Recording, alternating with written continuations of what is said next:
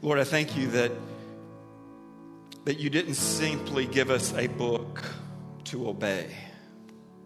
Lord, I thank you that you instead, that you are the word of life.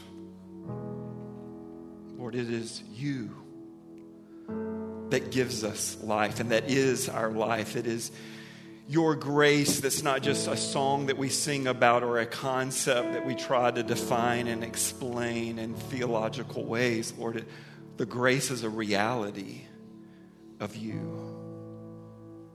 And Lord, your grace being poured out upon us and given to us that we, we can see you at work around us and in us. Such a grace. Lord, I thank you for your activity. I thank you that in this room, at this very moment, there are about a thousand people that are saying thank you for something very specific. Lord, you can love us all at the same time, and you do.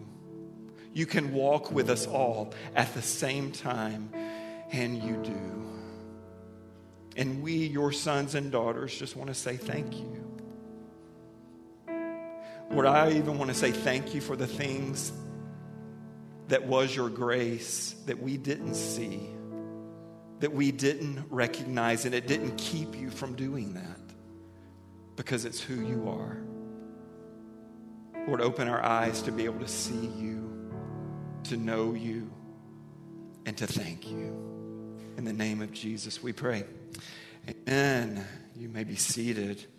Isn't it kind of an incredible thought of that the graces of Him that I can think about and see and know are minute compared to the amount of graces He's actually displayed? How many I miss as He constantly is a God of grace. Listen, we're, we're digging in today in Mark chapter 6, verse 45. But before we do that, I was I was looking at my calendar, and um, you know how when you do a, a, com- a, calendar on your phone or your computer, you can choose what holidays to include in your calendar? And I was amazed at how many crazy holidays that our nation declares to be worthy of a day unto its own. All right, let me give you a few of them. One of them is January the 8th. I kind of appreciate this. It's National Clean Your Desks Day. Mark it. Now, January 23rd, I, anybody's birthday on January 23rd? I hope not, because this is not a day that you want observe. It is National Measure Your Feet Day. When, when do, how do I not know how big my feet are? I buy shoes all the time, okay? Um, January 29th, National Bubble Wrap Appreciation Day. I could go on and on because that's just a couple of them in the month of January. But when we move to February, there is one that actually brings about something good. It's called National Random Acts of Kindness Day. So on February 17th, I plan on being behind you at coffee shops. I plan on being behind you at the lunch as well, that you can, I can be the recipient of your kindness on that day. Some were slow to get that. That was good, though. At least we all got it. Unlike us, Jesus, listen, Jesus lives a life of perfect compassion displayed, perfect grace displayed to us. Jesus never has done a simple, random act of kindness in his whole life. He walked every day in obedience to the desires of God his Father while on this earth. John 5 19 tells us that and helps us to understand that a little bit more clearly. So Jesus said to them, Truly, truly, I say to you, the Son can do nothing of his own accord, but only what he sees the Father doing. For whatever the Father does, that the Son does likewise. So, as we continue to journey through this incredible Gospel of Mark, we need to have in the back of our minds that there is not one story, not one miracle, not one moment inside of this book that is random. Everything is intentional and intentional from God the Father's heart. So last Sunday we studied the intentional moment of the miracle of the feeding of the 5,000, and today we're looking at the moment that Jesus walks on the water. the Sea of Galilee. It's important for us to understand that these two miracles, we often like to, and we fall in the ditch of compartmentalizing miracles, right? And I was just learning this week when I do that, you know what the downside of that is? Well, there's lots, but the real downside is I place myself in the miracle. But when I pull out just a little bit more, I start to see the real story behind the miracle. And so I'm happy to tell you, maybe something you didn't know, and something that continues to overwhelm me, is that the feeding of the 5,000 and Jesus walking on the Sea of Galilee is all inside of a 24 hour period. It's one day. And it's not just any day. As we've already said, Jesus didn't do random things. It's an intentional day. And the book of John helps us to understand that this, these two miracles, this 24 hour period, is happening at the time of Passover. So that really helps us to understand context. It helps us to understand both miracles as they relate to one another in a new and a powerful way. So, with that understanding, let's read Mark 6, verse 45 through 56. Why don't we do this? Why don't you stand as we read God's word this morning? Immediately, he made his disciples get into the boat and go before him to the other side, to Bethsaida while he dismissed the crowd. And after he had taken leave of them, he went up on the mountain to pray. And when evening came, the boat was out on the sea, and he was alone on the land. And he saw that they were making headway painfully, for the wind was against them. And about the fourth watch of the night, he came to them walking on the sea. He meant to pass them by.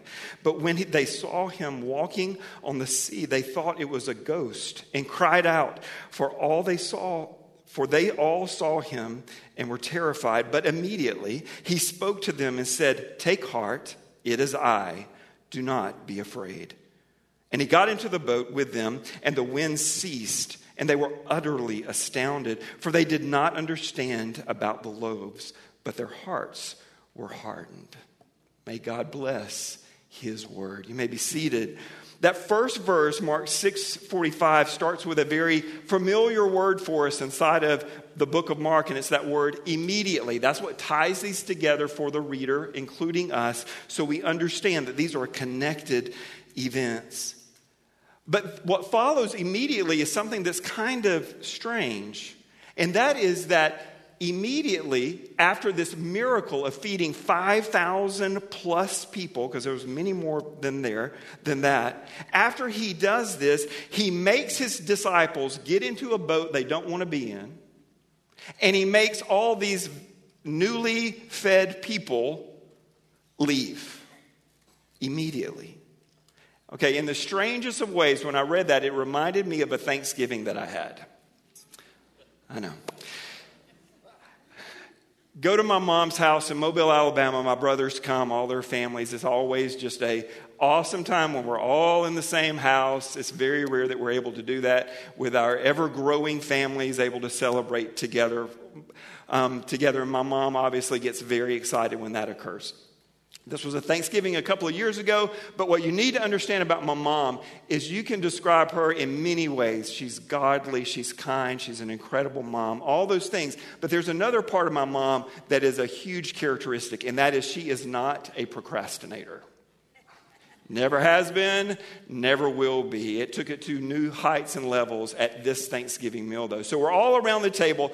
We've had this incredible meal. In fact, mom has probably had that meal. Anything that could have been made in advance and frozen was made in advance and frozen. My mom is not a procrastinator. So we get at the table, we have this incredible meal. Um, my mom brings the dessert to the table. My youngest brother, Kevin, gets up. He had to go use the restroom. He leaves. We are eating. We are finishing the dessert, enjoying it. And then bef- my mom also left the table. And as we were finishing like the last bite of this delicious dessert, my mom comes to the table while we are still in conversation, laughing, telling stories, all that stuff the last bite has not hit my lips before my mom, who is not the procrastinator, comes to the table, removes all of the Thanksgiving decorations, replaces them with Christmas decorations. My, amen. No, no men. Listen, it happened right before our eyes. My brother, Amy Fuller, you, are you you're resonating with me. Um, my brother comes back to the table, has no idea what has happened. My brother comes back to the table and sees that we are now in a new occasion. He looks at the table and he pauses, and then he looks up and he says, No one go to the bathroom or it will be Easter.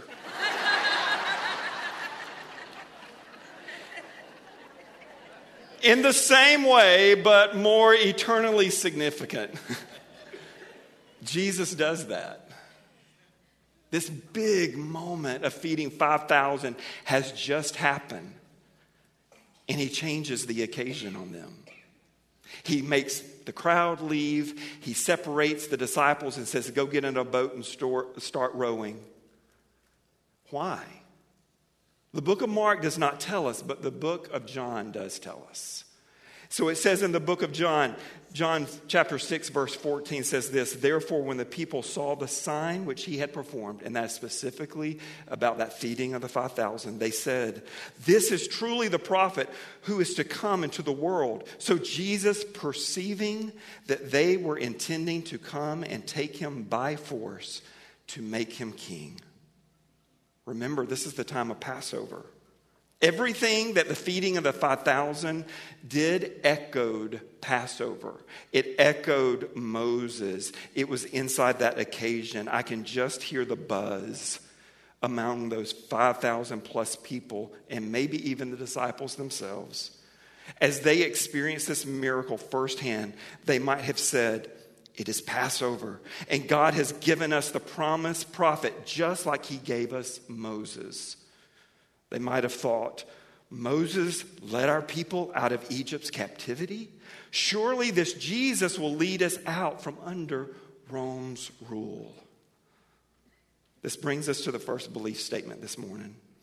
Jesus knows our heart and he prays for us.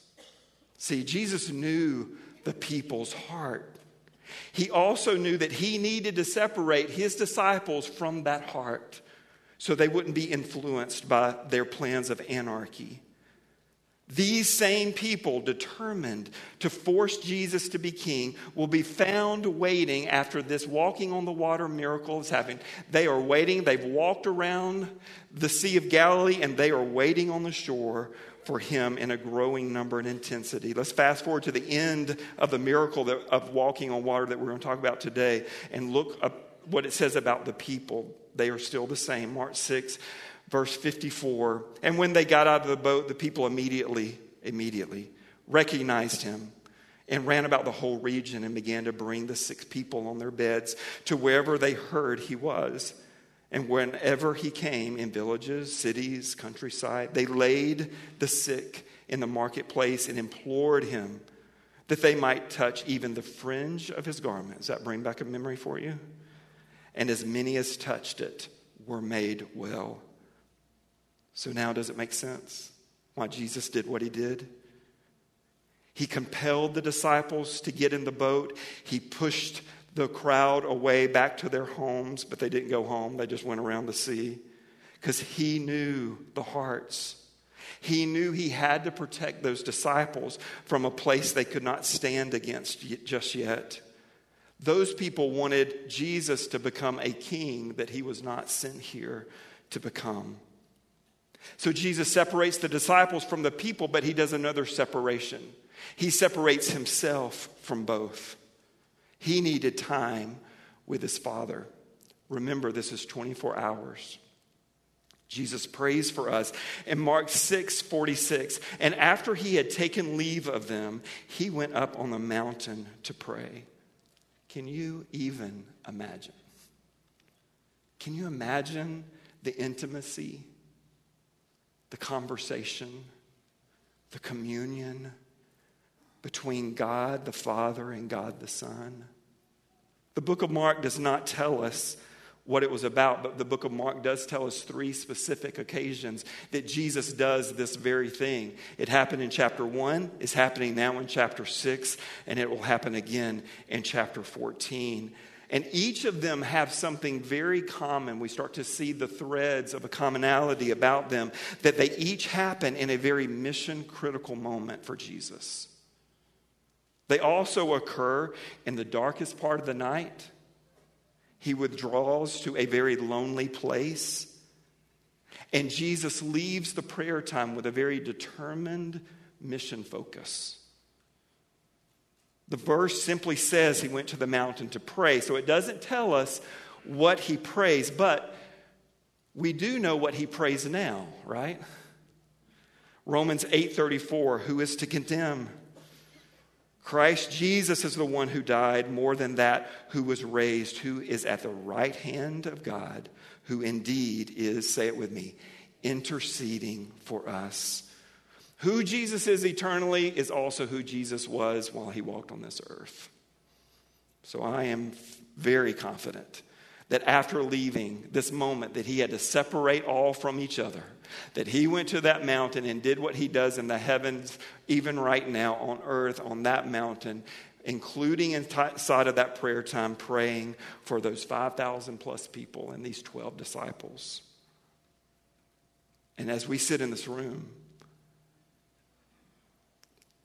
can you embrace the truth that he is interceding for you by name right now.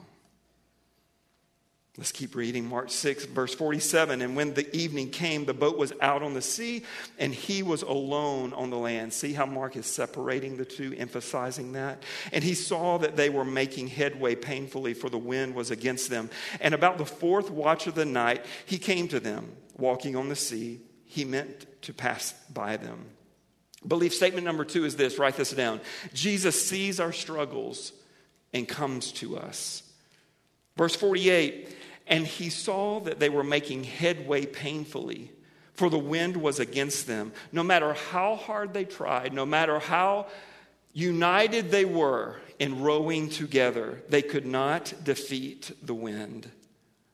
That phrase, making headway painfully, just so we can understand the enormity of this moment, means that the headwinds were tormenting them.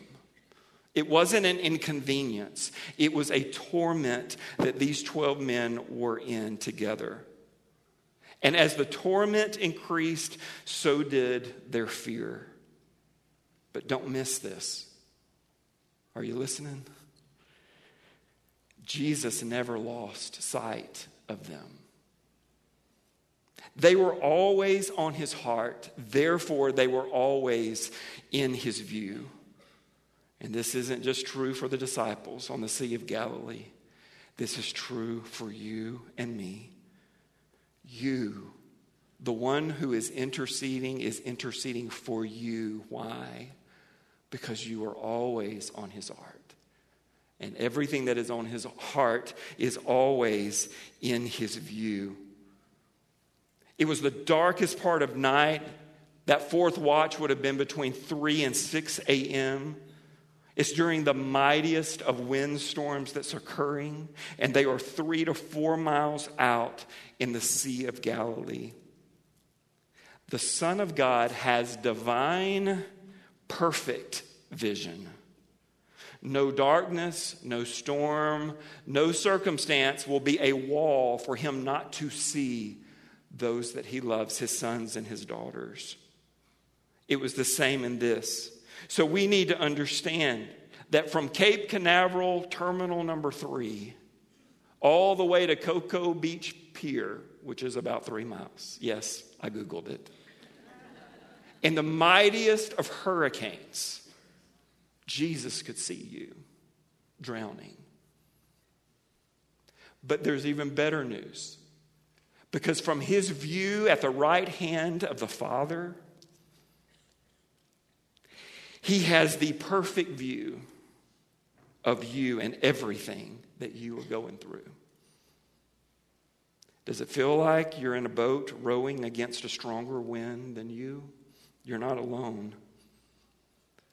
But you need to know this Jesus knows and Jesus sees.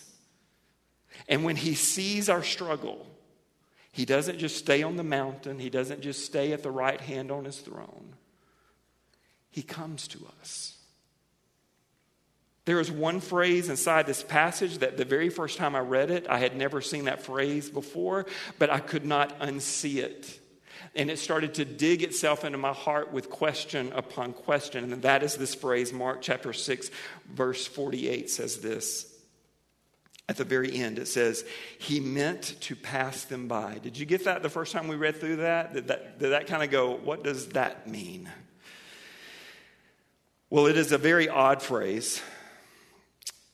And I couldn't get over how it was also odd, but there was something familiar about it to me.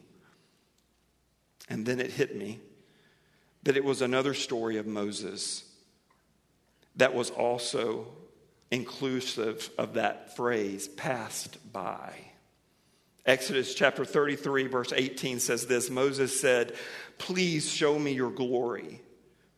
And he said, I will make all of my goodness pass before you and will proclaim before you my name, the Lord. And I will be gracious to whom I will be gracious and will show mercy on whom I will show mercy. But he said, You cannot see my face, Lord, but you cannot see my face, for man shall not see me and live. And the Lord said, Behold, there is a place by me where you shall stand on the rock. And while my glory passes by, I will put you in the cleft of the rock, and I will cover you with my hand until I have passed by. Then I will take away my hand, and you shall see my back, but my face shall not be seen. But there's more. Then I remembered it wasn't just Moses, it's also Elijah. 1 Kings chapter 19, verse 11. And he said, Go out and stand on the mountain before the Lord. And behold, the Lord passed by, and a great and strong wind tore the mountain and broke in pieces the rocks before the Lord. But the Lord was not in the wind. And after the wind, an earthquake, but the Lord was not in the earthquake. And after the earthquake, a fire, but the Lord was not in the fire. And after the fire, the sound of a low whisper. And when Elijah heard it, he wrapped his face in his cloak and went out and stood at the entrance of the cave. And behold, there came a voice to him and said, What are you doing here, Elijah? So my question became this Could it be that Jesus intended to pass by his disciples in places just like Moses and Elijah were in their highest places of anxiety? Could it be that he intended, he meant to pass by and display and reveal his glory to them? Could it also be that their fear was unable to see his glory?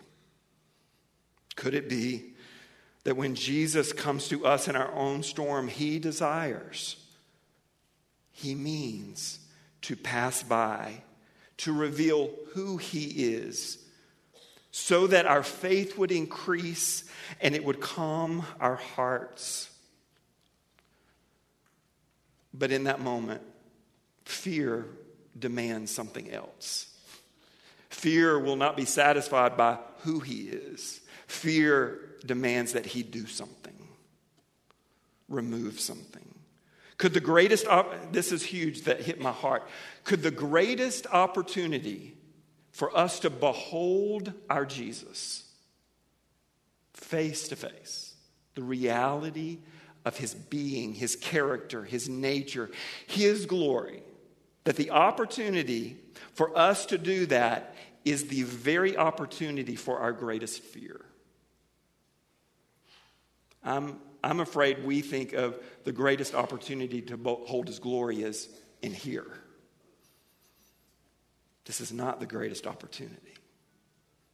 The greatest opportunity is when you are placed inside of a storm and you have to choose faith or fear. That is exactly what happened with Moses on the mountain, Elijah in the cave, and the disciples on the sea. Why would it be any different? For us. But, but, but because we're so gripped by fear of a circumstance or a trial or a struggle, We can't see him, we can only see him as the one that we are afraid of instead of the one that we can trust. And that's exactly what happened with the disciples. Look at Mark 6, verse 49. But when they saw him walking on the sea, they thought it was a ghost and cried out, for they all saw him and were terrified. Remember, this is 24 hours. How did the disciples respond when they saw Jesus? He tells us they perceived Jesus to be something that he was not a ghost. They cried out in fear, and they were terrified of the one who was there to save them. Let's look at fear and what it does. And every head probably is going to be nodding in just a second because we, we understand the grips of fear, all right? But let's just take a moment and objectively see what does fear do to us? This is what fear does to us it confuses our heart and our mind by what it sees. It cries out because of a suffocating anxiety and worry that just builds and builds and builds and expresses itself out inside of our crying. But it also does this, and we see this in the passage it hardens the heart toward Jesus. We could also call that unbelief. Mark 6, verse 51 And they were utterly astounded, for they did not understand about the loaves, but their hearts were hardened. Why were their hearts hardened? Because they didn't believe. And when we don't believe, fear has a heyday with that heart. Fear loves unbelief because fear then gets to define what's real instead of Jesus, who is what is real, defining it. It says in that, that passage, though, this is where I just love our Jesus. Because when we miss beholding him because of fear in our life, what does our compassionate, good shepherd then do? When he has come inside of our storms in our life and he says, I want you, the thing that is going to alleviate every part of your fear and remove it is not me removing something, it is about me introducing something, me. But when fear is so strong in our heart, like it was in these disciples, what does he do? Here's your next belief statement Jesus hears our fears and speaks to us. Mark 6, verse 50. But immediately, immediately, here's our second immediately of this passage. He spoke to them and said, Take heart, it is I. Do not be afraid. This second immediately shows us what he does. He does not get angry when we can't behold his glory. He presses in, he doesn't pull out of us. This is what he didn't do. He didn't get angry at them at not recognizing, but instead, what he did is he spoke to the fear. He spoke so that the confusion would leave. He spoke so that their cries could be calmed. He spoke so that their hard hearts would soften. Jesus speaks to us. And so, just as Jesus saw the struggle and came, so too Jesus hears our fears and he speaks. And some in this room might go, I'm still waiting to hear him. Listen, he has given you his word. I would do this. He has given you His Word. You too can have it on an iPad. All right? No, listen. He has given you His Word. His words of life are there. But that phrase that I say often is very true. You will find who you are looking for. Look for him, you will find him. Listen for him, you will hear him. But it's not simply by his word, because if he just gave me his word and left me to understand it, I would be sunk. He gives us his word and he gives us his spirit. He gives us His Holy Spirit that lives and dwells within us so that His Spirit can help us, can guide us into understanding something that our flesh will never get. He helps us. So when you're approaching God's Word, and if it feels like it's simply another book on your shelf, I would ask you to first start by saying, Holy Spirit, would you help me? That's what He's there for. That's what he desires to do. Jesus speaks to us. And he doesn't leave us to drown in unbelief's fear. And in this very moment, the disciples' greatest terror, he does something that is impossible. He tells them two commands. What does he tell them? Take courage and do not be afraid. Have you ever tried to make yourself filled with courage and force fear to leave you? I don't know about you, but I am zero for a million on that. All right? Jesus did not tell those disciples two commands and then keep walking, head over to the other side, cross his arms across the Sea of Galilee, and watch and see are we going to sink or are we going to swim? But isn't that how we see God often? Isn't that what we really believe He does? Isn't that when He is speaking to us and we don't like what He says? We tell Him, just go to the other side and I can make it. He doesn't do that. He didn't do it to them and He doesn't do it to us. But what did he do? He spoke directly to their hearts. What did he say again? I like the way the New American Standard Version says it. Take courage, it is I. Do not be afraid. If you take the it is I out, it becomes impossible. Because that courage there, it's in the present active tense. So, what that means is to have a continual confidence, uninterrupted, a continual, uninterrupted, firm confidence in the face of danger and testing. Not after the fact, not before the fact, but in the fact. And also be unafraid. Stop being in this perpetual 24 7 controlling state of fear. So 24 7, be courageous. 24 7, be unafraid. And in between those two commands, to be courageous and unafraid, you find faith's reason and you find faith's source. It is I. I am here. I am that I am.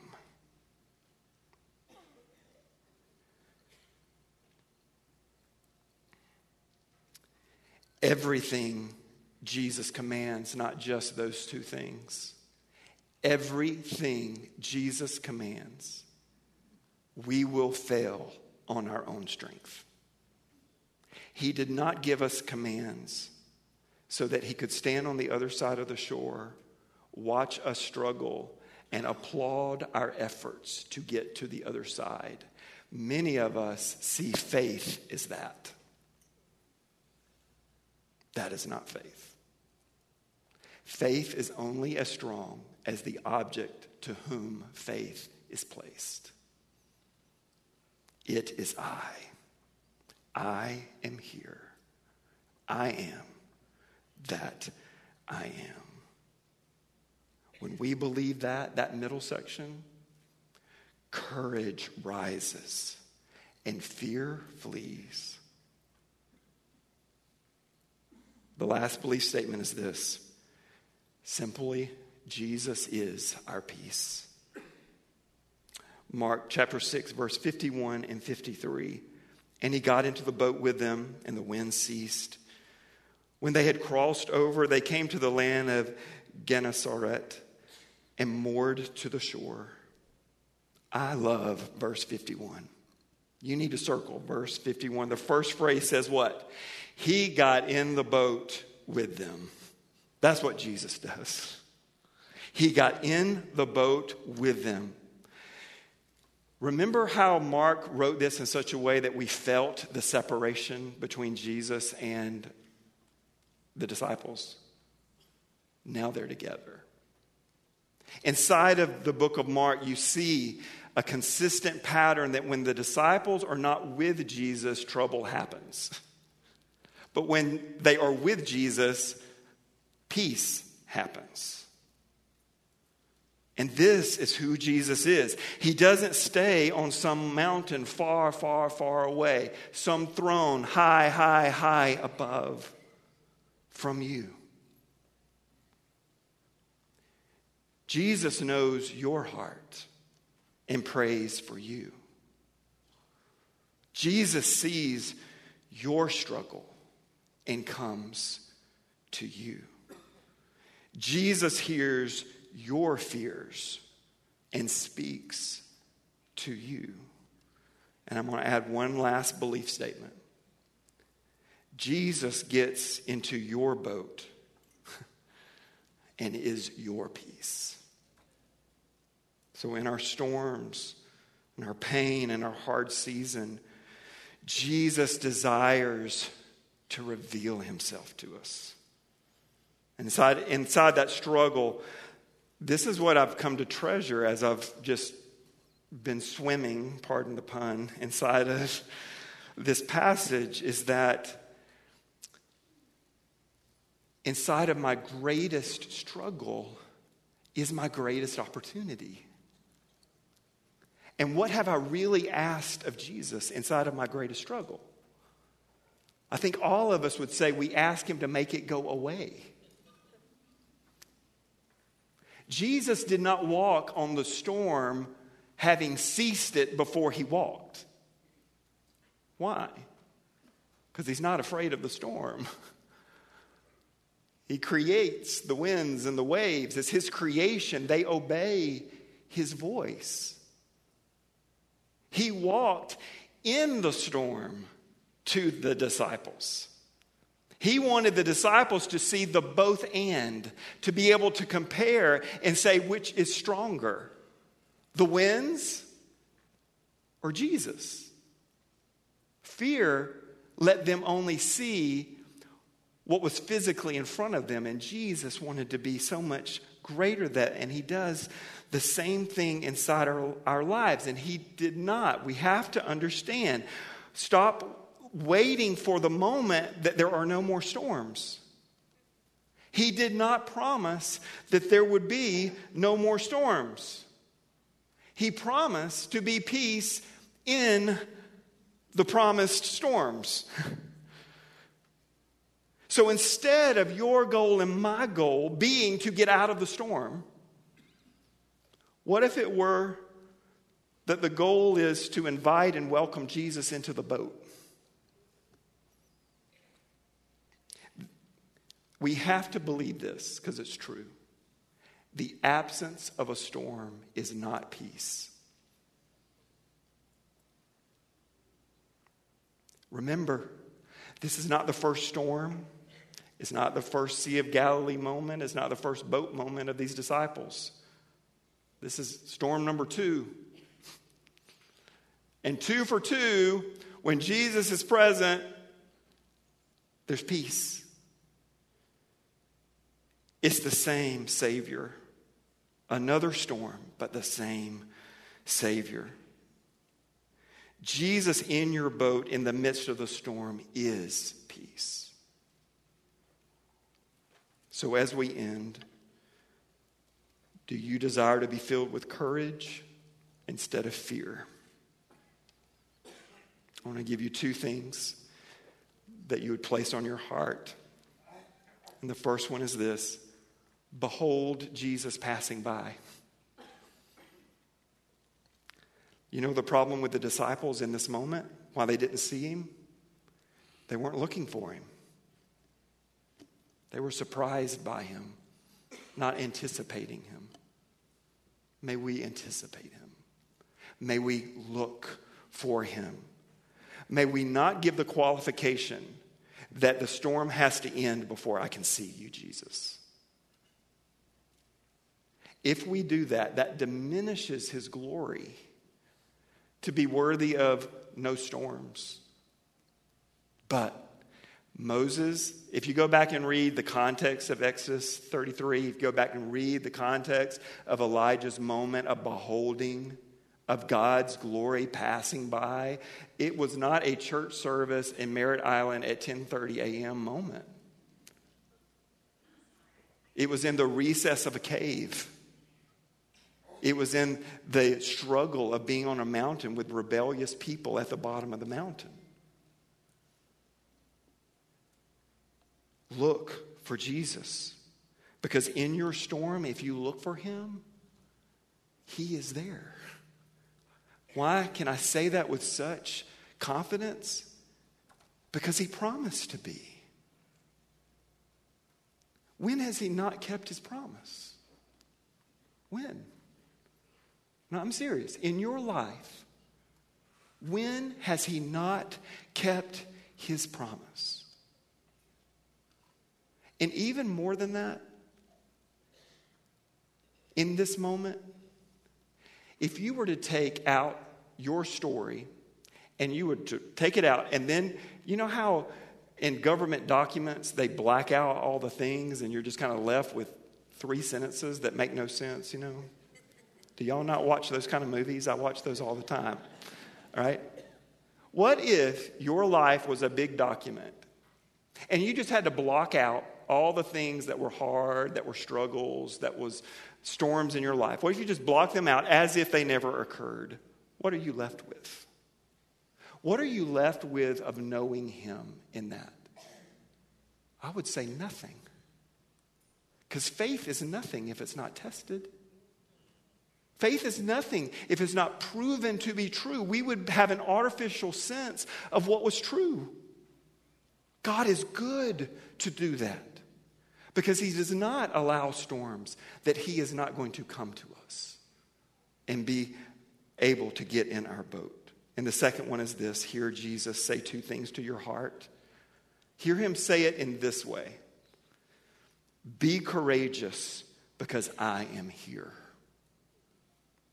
And I am here. Therefore, do not be afraid. Do not be. Let's pray. Lord Jesus, we come before you and we are so grateful of who you are.